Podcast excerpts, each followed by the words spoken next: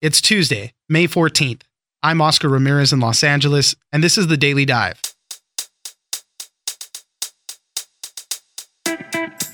Trade war continues. China has hit back with tariffs on $60 billion in U.S. goods after President Trump increased tariffs on $200 billion of Chinese goods last Friday. The moves were made after trade talks once again stalled between the two countries.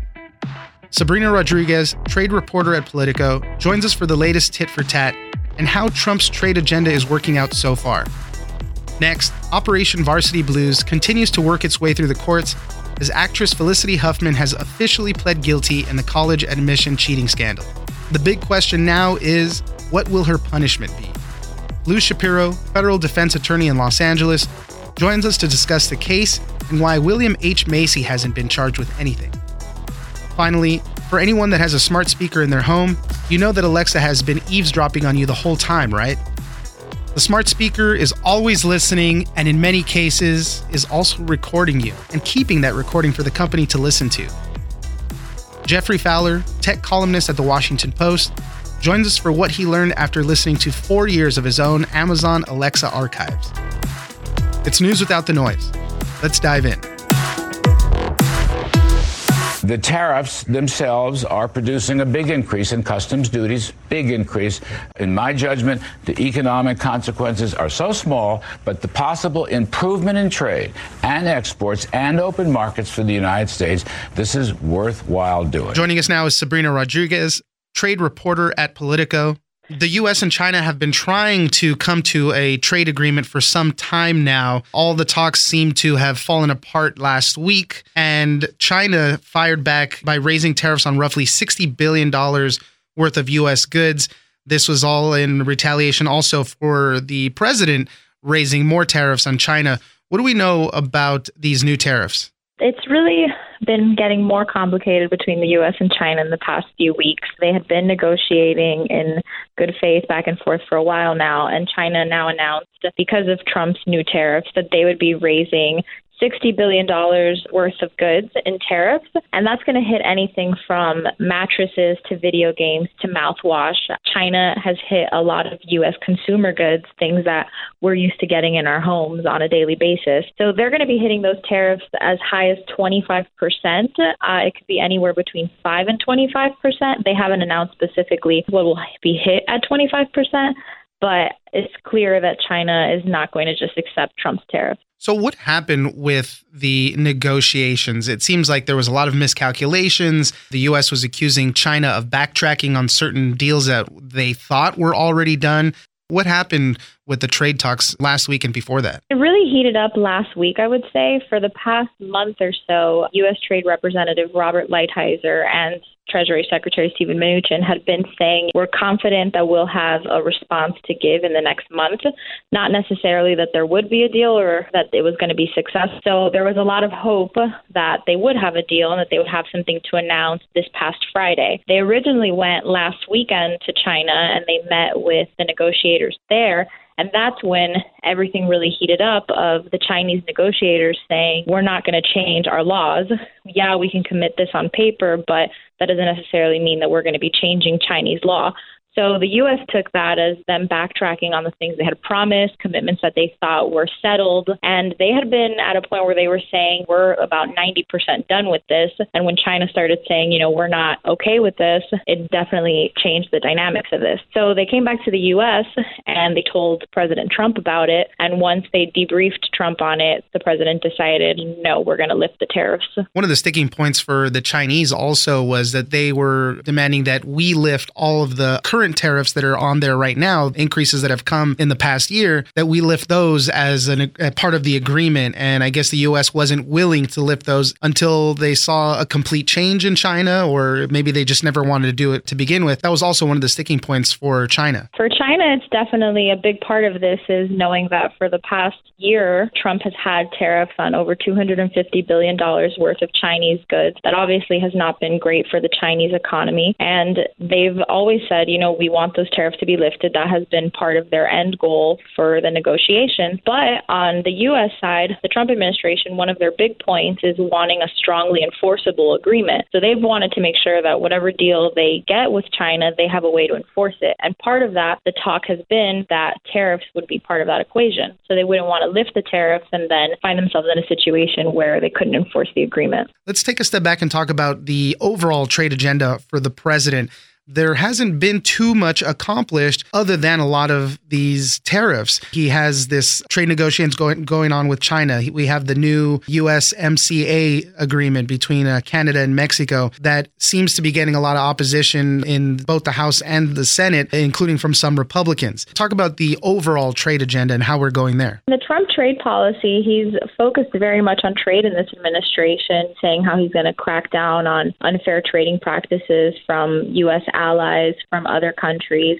And he's focused on it very much, but he hasn't had many results in reality. So his actions with China don't require congressional action. So Congress can't necessarily approve or crack down on him putting these tariffs.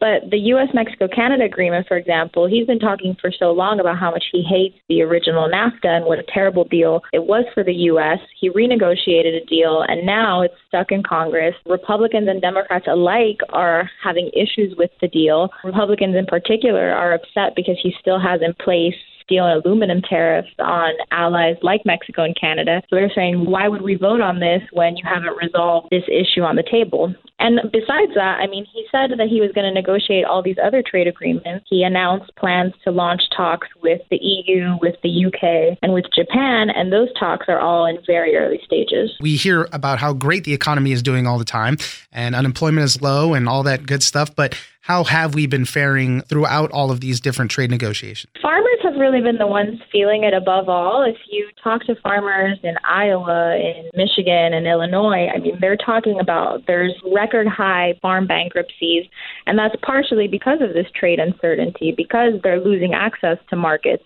So with Mexico and Canada, for example, a lot of them, pork producers, among corn as well, have all been deeply affected by the tariffs that the U.S. has imposed and by retaliatory tariffs. So a lot of them are losing market share. There's a lot of uncertainty, and businesses aren't able to make decisions because they don't know if there is going to be a new trade agreement passed in Congress this year. They don't know if China's going to put more tariffs. So really, there's a lot of just waiting and seeing. But in the process of waiting, people are losing money. Sabrina Rodriguez, trade reporter at Politico. Thank you very much for joining us. Thanks for having me.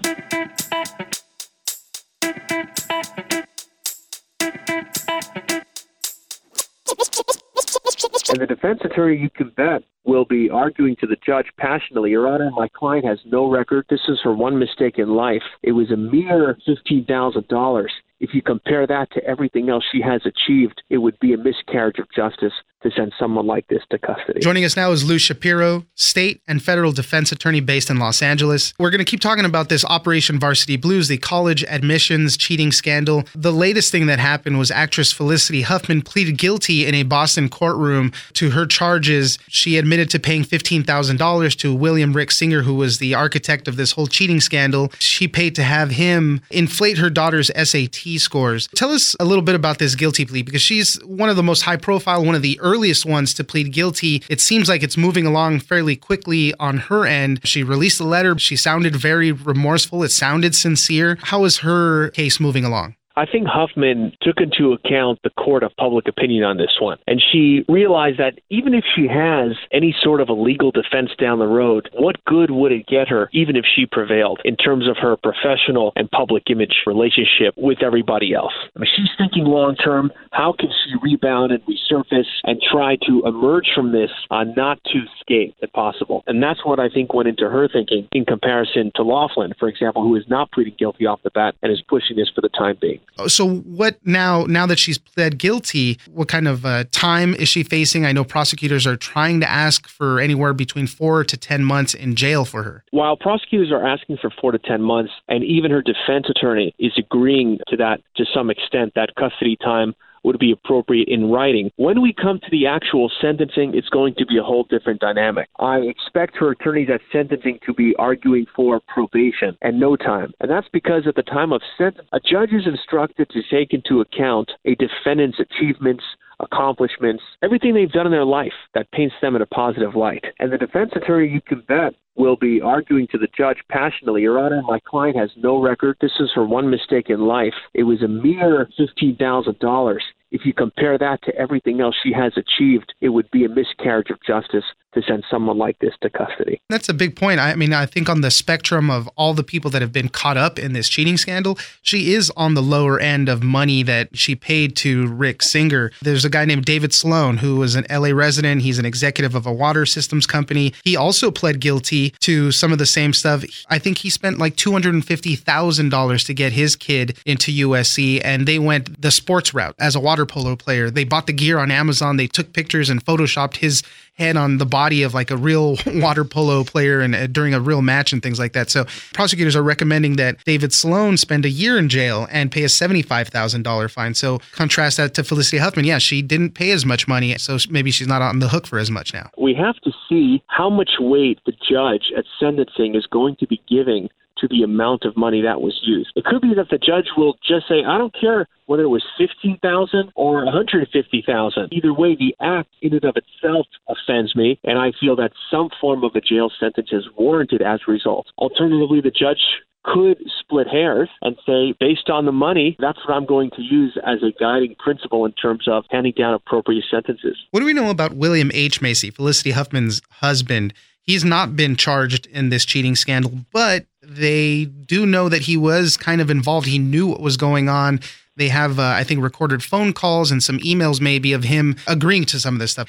How come he hasn't been charged? Is there a possibility for him to still be charged? Macy is the unsolved mystery in this whole fiasco. No one understands why hasn't he been charged, just like Loughlin's wife was charged. And the distinction perhaps could be made that number one, there may not be that much evidence against Macy as there is in the Loughlin's marriage against the husband. In addition, it could be that the prosecutors wanted to use Macy in a way to leverage a deal from Huffman. In other words, a room chatter like, if you take a deal, then we won't go after your husband on this one. Interesting. These conversations, recorded conversations with Huffman and Macy and, and Rick Singer, these recorded conversations have to do with their second daughter that they were trying to get pushed through with the same SAT scheme, but they didn't follow through on that one. They only followed through with their eldest daughter. So maybe even with that evidence, you know, all the evidence points to the second one where they didn't go through with it. So maybe that could also be another possibility there. Right. And certainly a prosecutor could use the evidence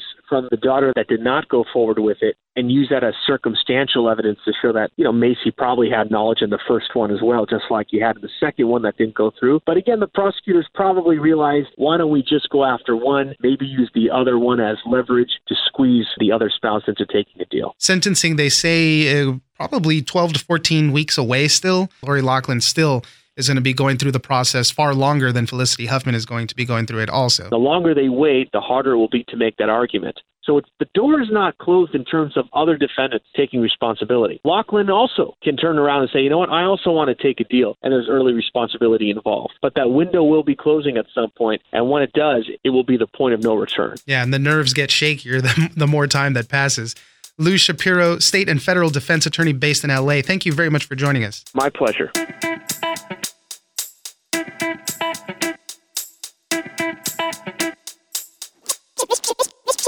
It's a walk down memory lane that you never wanted. When I went through mine, there were thousands of recordings. Some are mundane. Alexa, set timer for six minutes. Some are a little awkward. Giggle. And others are from unexpected house guests. Alexa, send me a fart. Joining us now is Geoffrey Fowler, technology columnist for the Washington Post. We're going to be talking about how much Alexa and Amazon are actually eavesdropping on you it's all the time, basically. There was a study, NPR and Edison Research said that about 120 million smart speakers are in US homes. Amazon said that there are 100 million Alexa devices that have been sold globally. There was this story that came out not too long ago that Bloomberg did, basically saying that Alexa is always recording all of your audio and a lot of times they have actual human people listening to those audio files and they say it's going to make their AI better. The voice recognition is going to be better. Tell us a little bit about what you went through because you went back and listened to four years of audio that Alexa had been recording from you. The inspiration was, you know, many smart speaker owners don't realize this, but Amazon keeps a copy of everything Alexa records after it hears its name, and also sometimes even when it doesn't hear its name. So I decided to go through my own personal archive, four years of recordings. And in there, I found thousands of fragments of my family's life. You know, things you would expect, things like, you know, calling up timers for making spaghetti and checking the weather, but also things that I didn't expect to be in there at all. Dozens of occasions when Alexa just started recording on her own randomly. And sometimes it was just random bits of conversation. So sometimes it, it started recording during an episode of Downton Abbey. I have no idea why it liked Downton Abbey so right. much. And in other cases, it was things like I did not want recorded, you know, family talking about medication or a friend who was visiting was sitting on my couch, was talking about a business deal on the phone, didn't realize she was next to a microphone that might decide to record her. So I got some details of that as well. I think there's just a lot more that's being not only recorded, but saved by Amazon and other smart speaker makers than I think a lot of people might realize. They do make these audio files available to you. There's a way that you can Google it. You can, I think in your article, you actually have a link on how to go listen to your Alexa archives. But it's not just Amazon and Alexa, all the other ones are doing it too. Apple does it.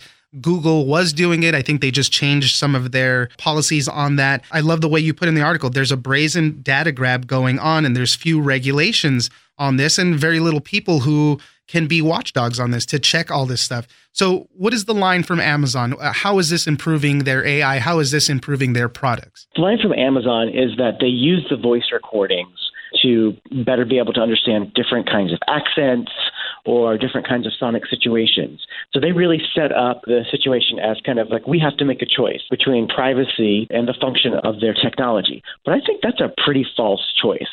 And you mentioned something a minute ago that is that proves the point. Google last year stopped requiring folks to allow them to keep the recordings of your interaction with their assistants, which you get to through Google Home devices or through Android phones. And Google has arguably an even better artificial intelligence technology than Amazon does, and they've said no, actually, we don't need it. So I think what's really happening is we're seeing Amazon and other companies grab whatever data they can. We're in this phase where there aren't really any laws, there aren't any rules, and most people haven't been noticing or poking around it. So they're grabbing whatever they can just in the hopes that it might be useful in the future. With the Alexa, you have to actually manually delete the recordings, but they're still going to continue to record you. so you have to go that way. Google has changed their stuff. You can put that stuff on pause so they don't record you. Where does Apple fit into this? Apple is interesting because they, of course, like to tout that they're better at privacy. And in many aspects of the smart home, they are a little better at privacy. But in this one, it's kind of a head scratcher. Siri, by default, records you.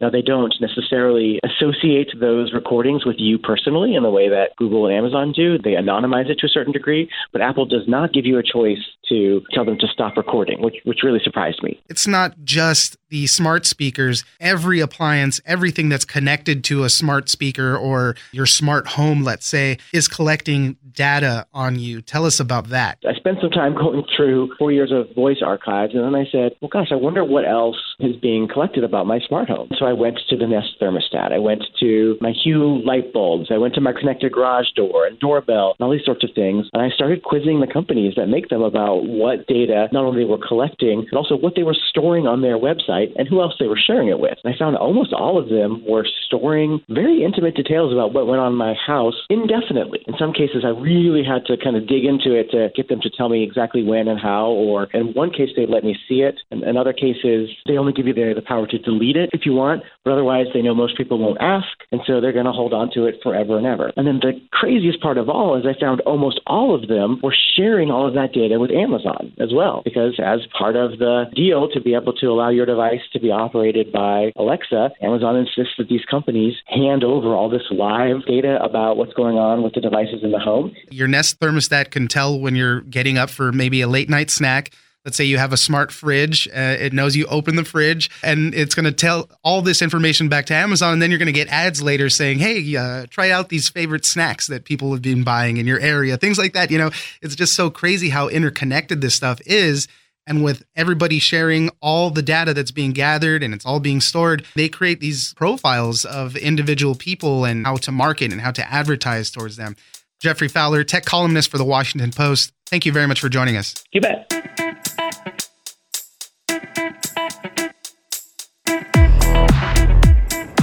That's it for today. Join us on social media at Daily Dive Pod on Twitter and Daily Dive Podcast on Facebook.